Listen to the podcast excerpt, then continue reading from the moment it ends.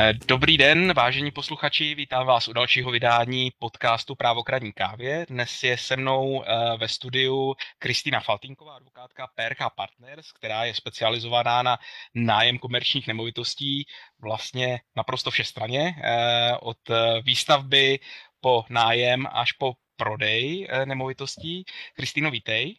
Dobrý den.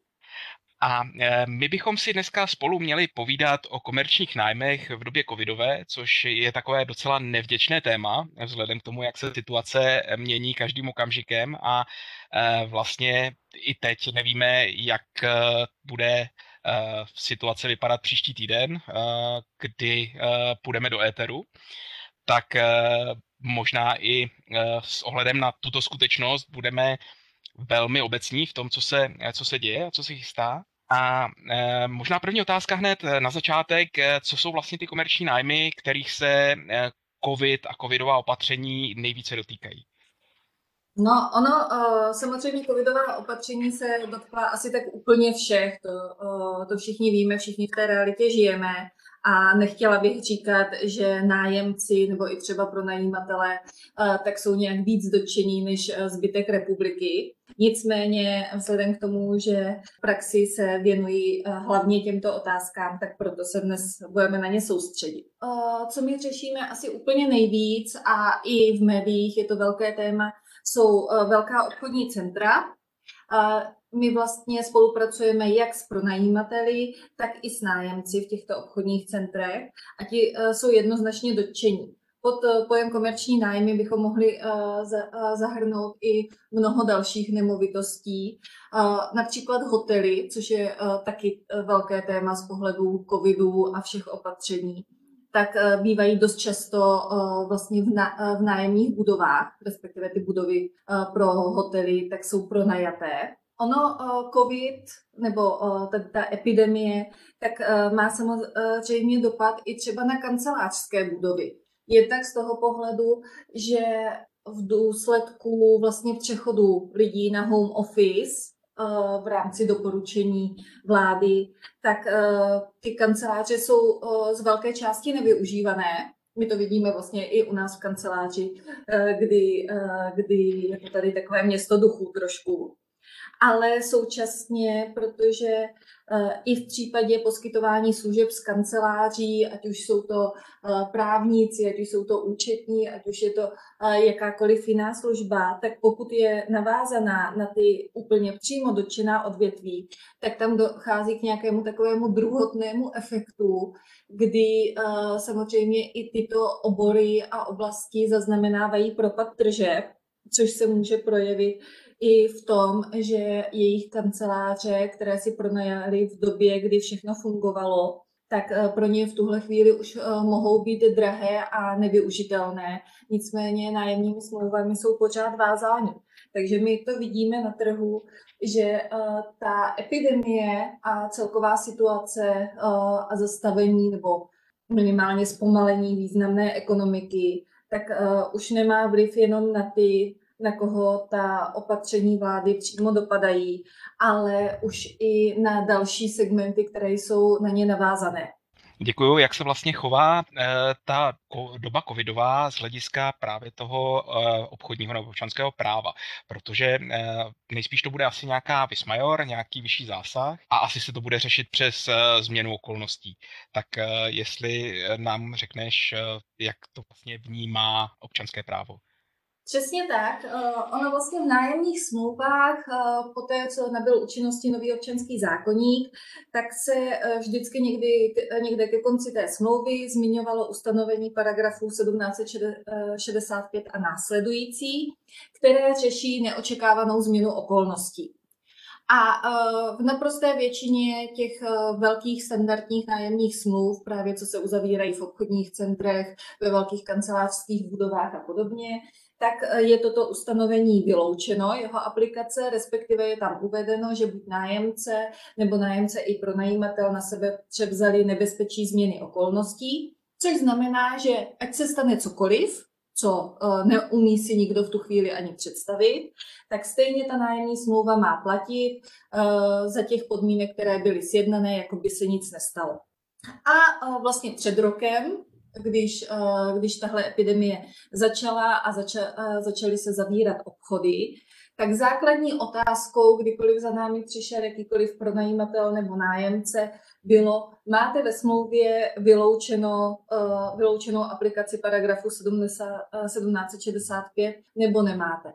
Protože ve chvíli, kdy ten nájemce na sebe převzal změnu okolno, nebezpečí změny okolností, tak to znamená, že tato změna okolností, která nastala, kterou nikdo nemohl čekat, což byl většinou ten argument, ale my jsme nevěděli, že se může něco takového stát, my jsme si neuměli představit, že nám vláda nařídí, abychom zavřeli obchody, tak to přece nemůže teď po nás ten pronajímatel chtít, abychom mu platili, jako kdybychom měli otevřeno tak to je přesně ten, ten bod, na který tato zákonná ustanovení dopadají, ale tím, že je tam to převzetí ten, toho nebezpečí, tak vlastně nájemce nemá vůči tomu pronajímateli žádné nároky, které by mohl uplatňovat.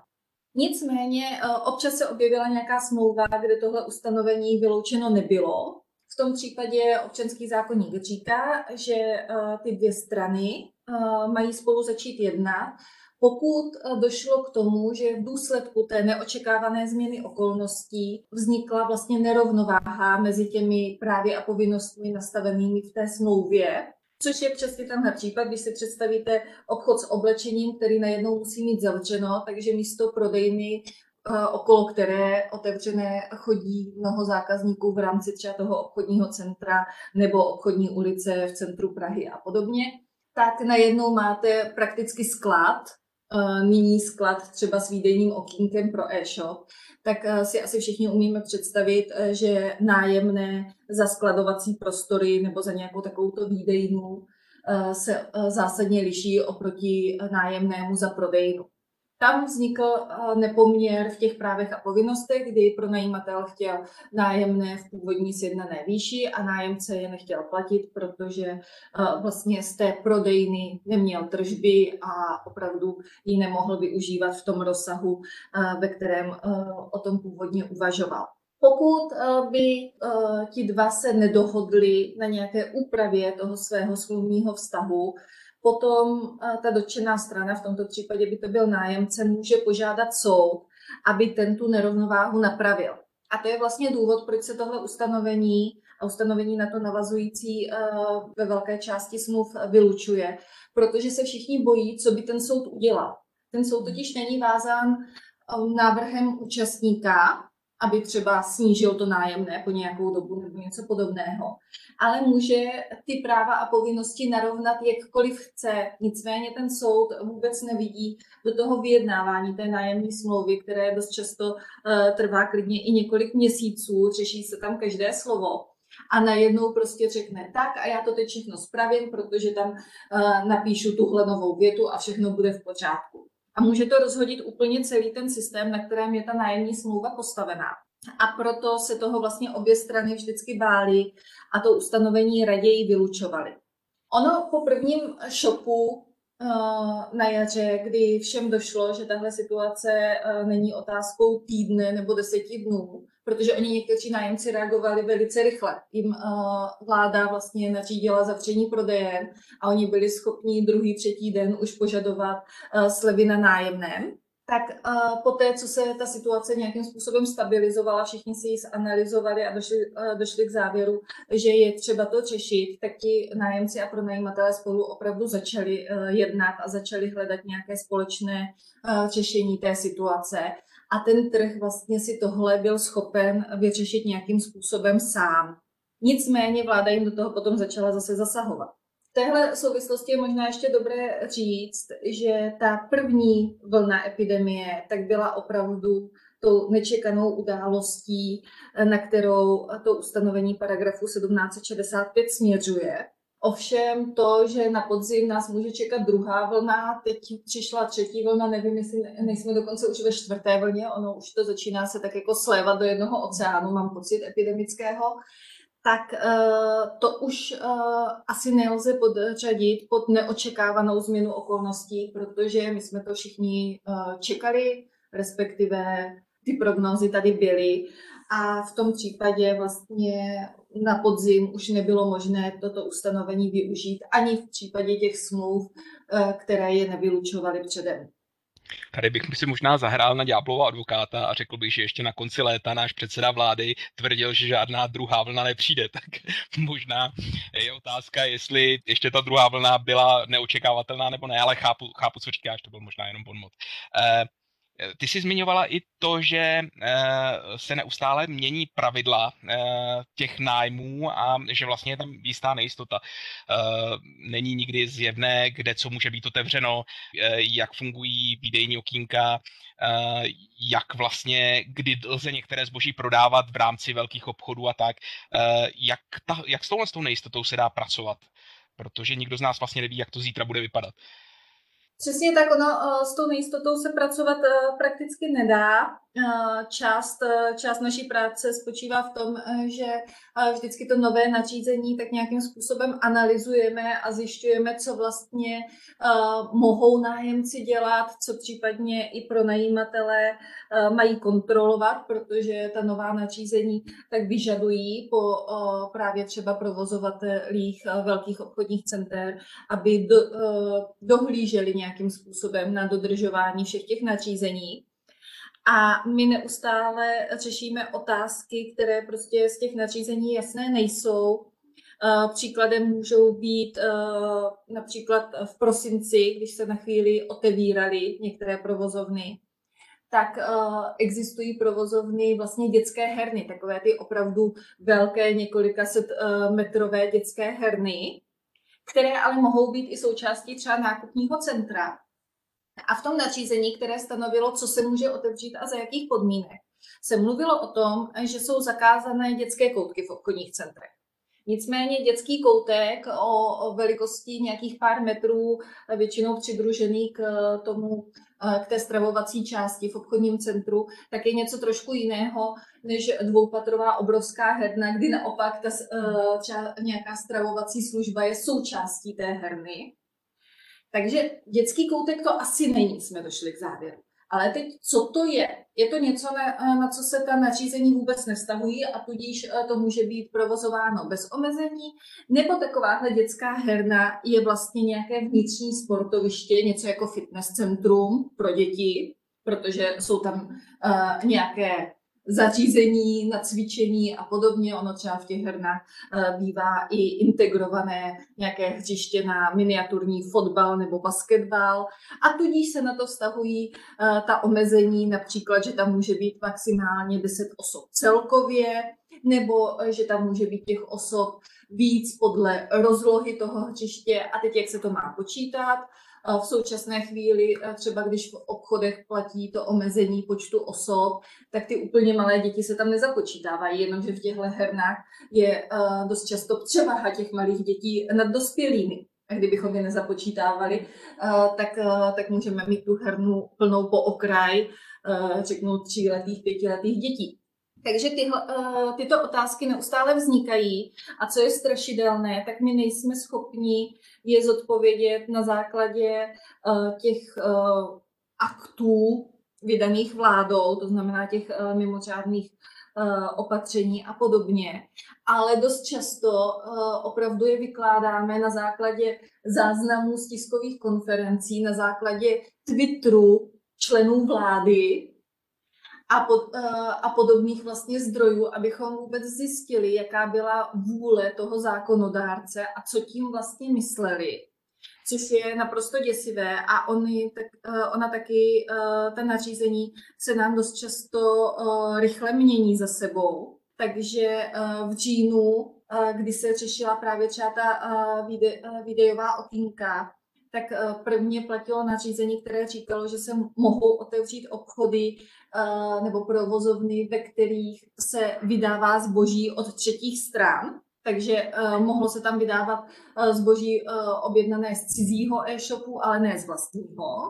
Načež to změnili, že vlastně to může být jakékoliv zboží zakoupené distančním způsobem a to musí být převažující Eh, činnost v té dané provozovně, což by eh, nejspíš znamenalo, že jdu si tam vyzvednout balíček oblečení zakoupených přes e-shop. Nicméně, když tam u pokladny nebo u, toho, u té výdejny budou mít například věšák s šálami, naušnicemi, cokoliv, tak si je tam k tomu můžu koupit, protože převažující činnost je to, že si tam vyzvedávám to zboží zakoupené distančním způsobem, ale k tomu si koupím něco dalšího. Teď je otázka, jestli to další, co si tam můžu koupit, tak může být jenom z toho povoleného sortimentu nebo úplně cokoliv.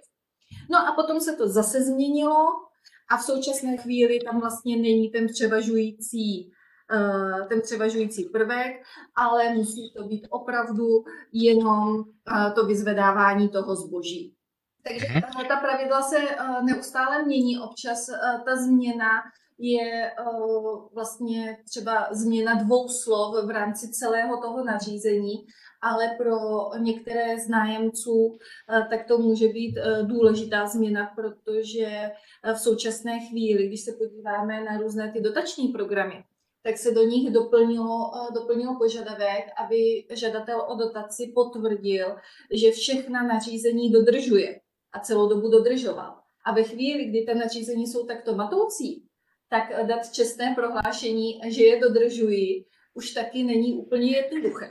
Rozumím. Ty tedy říká, že velké výkladové problémy činí už eh, ty samotné zákazy a opatření, které jsou těmi nařízeními vlády eh, promulgovány. Sami si vzpomeneme, jak na těch tiskových konferencích eh, každý ministr občas říká něco jiného, už mm, jenom na úrovni té vlády je vlastně problém si to vyložit.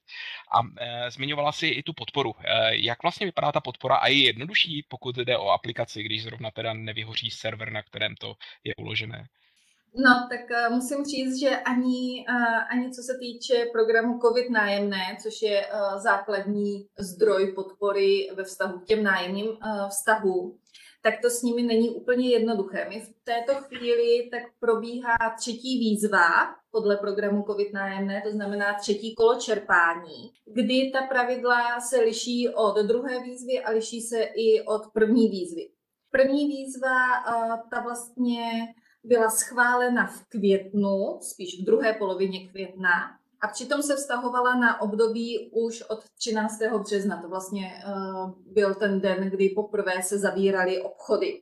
Tam bylo dost zásadní to, že vláda požadovala, aby pronajímatel poskytl tomu nájemci slevu jako podmínku pro to, aby, uh, aby ten nájemce mohl žádat o tuhle dotaci. Takže pronajímatel si mohl vybrat, buď eh, nájemce mu bude tvrdit, že nemá vůbec žádné peníze a tudíž nebude třeba platit nájemné, a nebo mu pronajímatel tedy nějakou slevu poskytne a potom má šanci, že z té dotace ten uh, nájemce mu aspoň část nájemného uhradí. Je to tedy varianta lepší vrabec v hrsti než uh, holub na, na střeše. Nicméně to, že pronajímatelé byli takovýmto způsobem nuceni Eh, poskytnout, eh, poskytnout slevu, tak doposud nebylo vlastně žádným způsobem kompenzováno ani zohledněno. Oni vůbec ti pronajímatelé tak jsou považováni za někoho, kdo asi eh, žádn, žádnou podporu v téhle době nepotřebuje, což je, což je dost zkreslená představa, protože mnoho zase těch budov, ať už velkých kancelářských, ať už obchodních center, tak není, není třeba bez úvěru. To znamená, že pronajímatelé musí splácet úvěry na pořízení těchto budov, které normálně splácí z toho nájemného, které například nyní nedostávají nebo je dostávají v nějaké omezené výši právě protože byli třeba donuceni poskytnout nějaké slevy. Současně samozřejmě hodně těch nájemních smluv obsahuje i ujednání o takzvaném obratovém nájemném. To znamená, že to sjednané fixní nájemné, na které ti nájemci mohou dostat vlastně tu dotaci, tak je jenom částí toho předpokládaného příjmu toho pronajímatele a předpokládá se, že ten nájemce, když vlastně centrum bude fungovat, budou proudit zákazníci, bude se prodávat, tak eh, že bude schopen platit vyšší nájemné, které se právě odvozuje od toho obratu, je toto obratové nájemné. V současné chvíli obratové nájemné si myslím, že neplatí uh, téměř, uh, téměř nikdo, protože ty obraty prostě ani v těch otevřených prodejnách nejsou, no a v zavřených prodejnách rozhodně ne.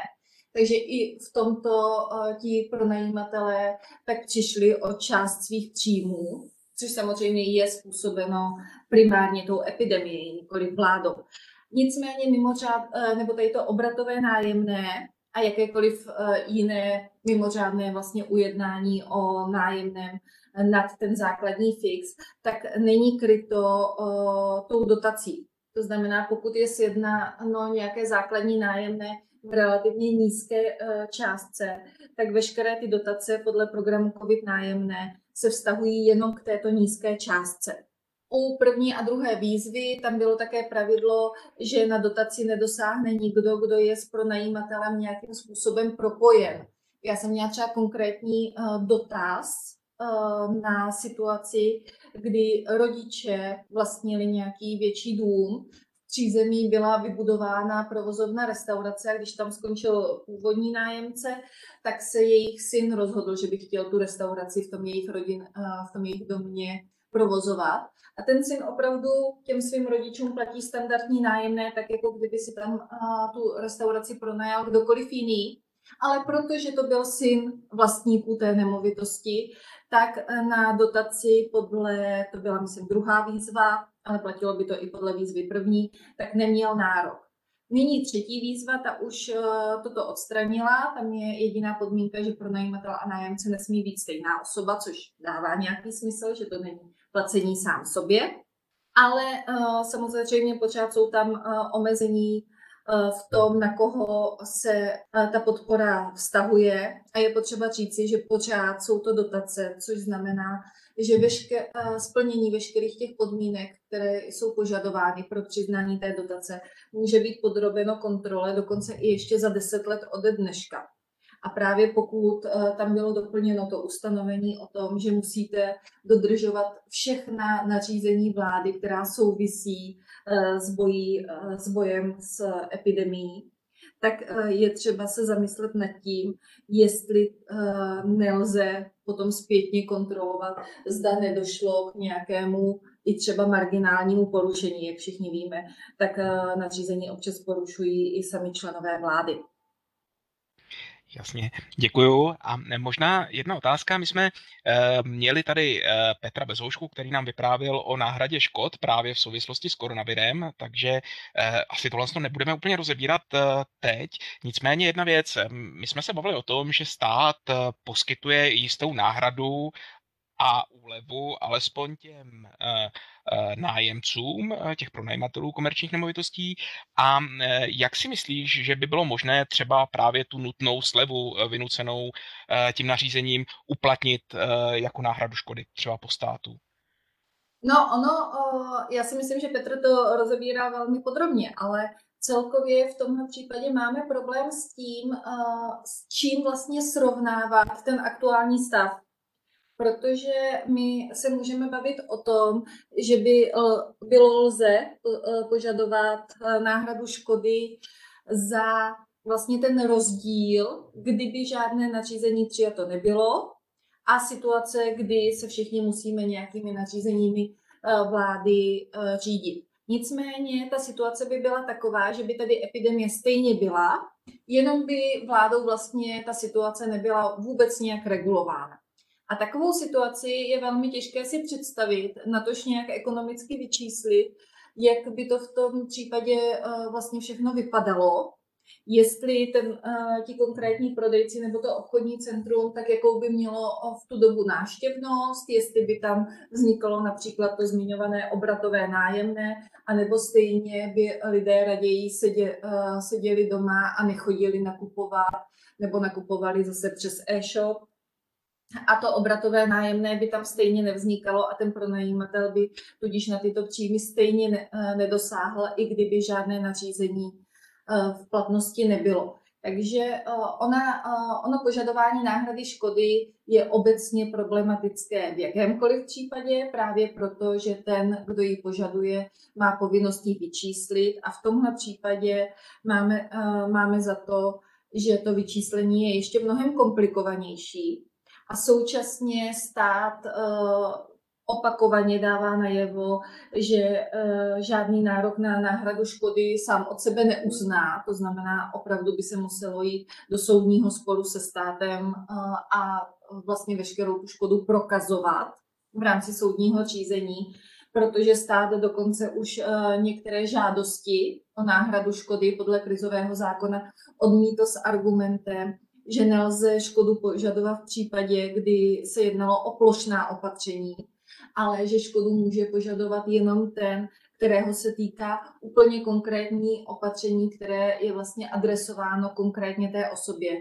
Eh, pro, případ, eh, pro příklad, eh, kdyby stát se rozhodl zabrat si konkrétní hotel, aby tam mohl ubytovávat například lékaře nebo něco podobného, tak tam se stát tváří, že by nějakou náhradu škody uznal, ale v případě, že nařídil zavření všech provozoven, tak tvrdí, že toto není situace, která by podle krizového zákona ten nárok na náhradu škody zakládala. My jsme ovšem uh, opačného názoru. Rozumím. Eh, Děkuji. A poslední otázka. Eh, s výhradou změny okolností a toho, že vlastně nevíme, jak rozhodne ústavní soud ohledně nově nařízeného nouzového stavu, jak vláda bude rozvolňovat, nebude, ne, nebude rozvolňovat tak, jak teď vydáme tiskové tiskové prohlášení jednotlivých členů vlády a tak. Eh, jak si myslíš, že bude situace vypadat eh, do budoucna? Především, jak si myslíš, že COVID ovlivní nájemní právo?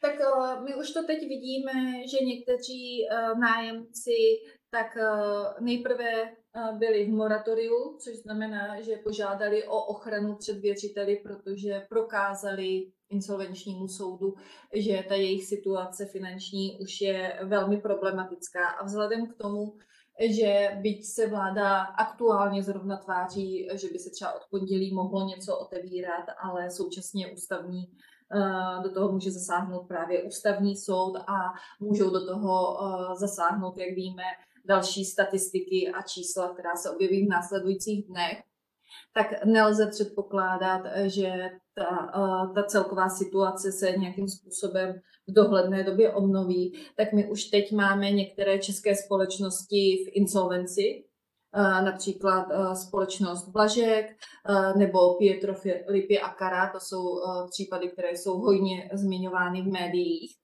A tito, tito nájemci tudíž eh, jejich nájemní smlouvy vlastně v rámci toho insolvenčního řízení tak budou eh, bez pochyby řešeny a pronajímatelé musí eh, na tuto situaci taky reagovat.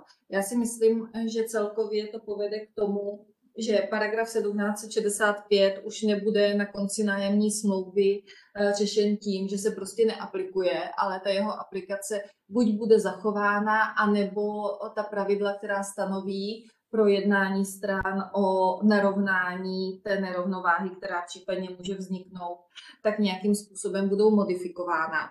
To je jedna věc. Druhá věc, že možná bude mnohem větší důraz právě na to obratové nájemné nebo na zohlednění té aktuální situace a návštěvnosti třeba v tom obchodním centru vůči výši nájemného. To je druhá věc, na to budou určitě tlačit nájemci, Eh, ale je třeba říct, že zase z pohledu těch pronajímatelů, kteří mají prostě nějaké fixní měsíční náklady, tak je, eh, tak je důležité, aby tyto měly zajištěny a proto to vyjednávání těch nájemních smluv a změna těch podmínek taky má své limity vlastně na obou stranách. Nicméně opra- eh, určitě toto budou nová témata, která se do těch textů nájemních smluv promítnou a všichni uh, už budou připraveni čekat i neočekávané. To byla Kristýna Faltínková, odbornice PRK Partners na nájemní právo. Kristýno, díky za návštěvu a za cený vhled do problematiky nájemního práva v době koronavirové. Děkuji za pozvání a pevně věřím, že už nebude potřeba další rozhovor na téma, co všechno je zavřené a jestli dětské koutky mohou být otevřené nebo ne.